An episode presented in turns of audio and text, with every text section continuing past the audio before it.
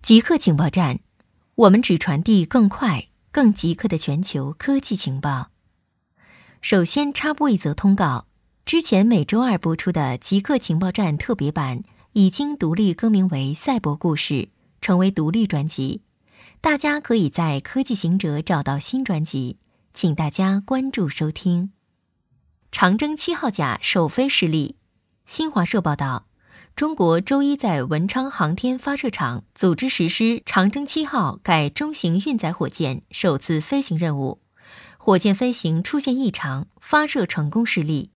后续将组织专家对故障原因进行调查分析。长征七号假设计取代过去几十年中国使用的自然推进发射载具。长征七号的研发始于二零一零年，首次发射是在二零一六年。取得了成功。此次发射搭载的卫星是神秘的新技术验证六号卫星。长征七号主要用于发射天舟货运飞船，长征七号甲则取代长征二号、三号和四号发射高轨道卫星。它能将一万三千五百千克负荷发射到四百千米的近地轨道，将五百五十千克的负荷发射到七百千米的太阳同步轨道。全球半数学生停课。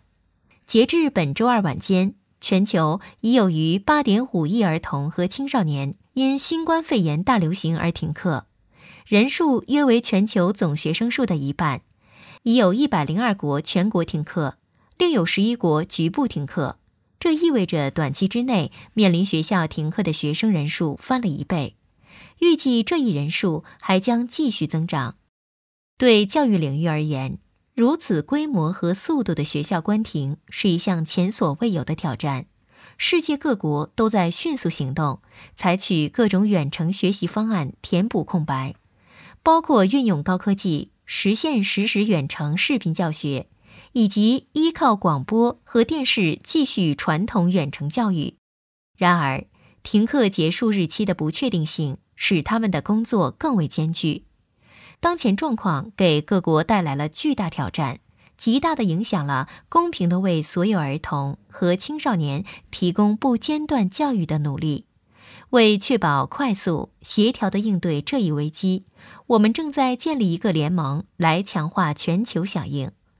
为了满足眼前需求，这项工作还提供了一个重新思考教育、扩大远程教育规模，并使教育体系更具韧性。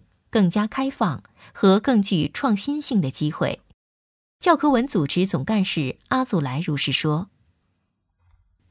研究发现，部分儿童感染新冠之后患重症。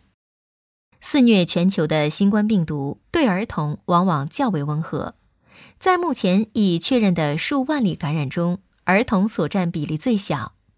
迄今为止，对儿童和病毒进行的最大规模的研究发现。虽然大多数儿童出现轻度或中度症状，但有一小部分人，特别是婴儿和学龄前儿童，可能会患重病。这项研究发表在儿科期刊上。研究人员分析了二月八日中国疾病预防控制中心报告的两千一百四十三例十八岁以下的患病儿童，只有三分之一多的病例通过实验室检测得到确诊。其余根据孩子的症状、胸片、验血以及是否接触过新冠病毒感染者，被归类为疑似病例。大约一半的儿童有轻微的症状，如发热、疲劳、咳嗽、鼻塞，可能还有恶心或腹泻。超过三分之一，约百分之三十九的患者病情中等。CT 扫描显示有肺炎或其他肺部症状，但没有明显的呼吸困难。大约百分之四的人没有任何症状，有一百二十五名儿童，将近百分之六患上了严重疾病，并有一名十四岁的确诊男孩死亡。这些病例中有十三例处于呼吸或器官衰竭的边缘，被认为是危重症；其他则认为严重的呼吸系统疾病而被分类为重症。中国教授的网络授课经历。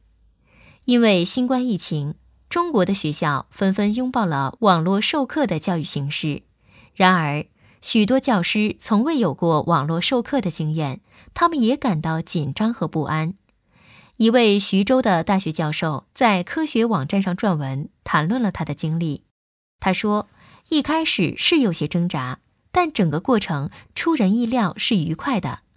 他习惯于在观众前面讲课，网络授课虽然也是对着学生讲，但无法获得及时反馈。因此，他在课后联络部分学生寻求意见。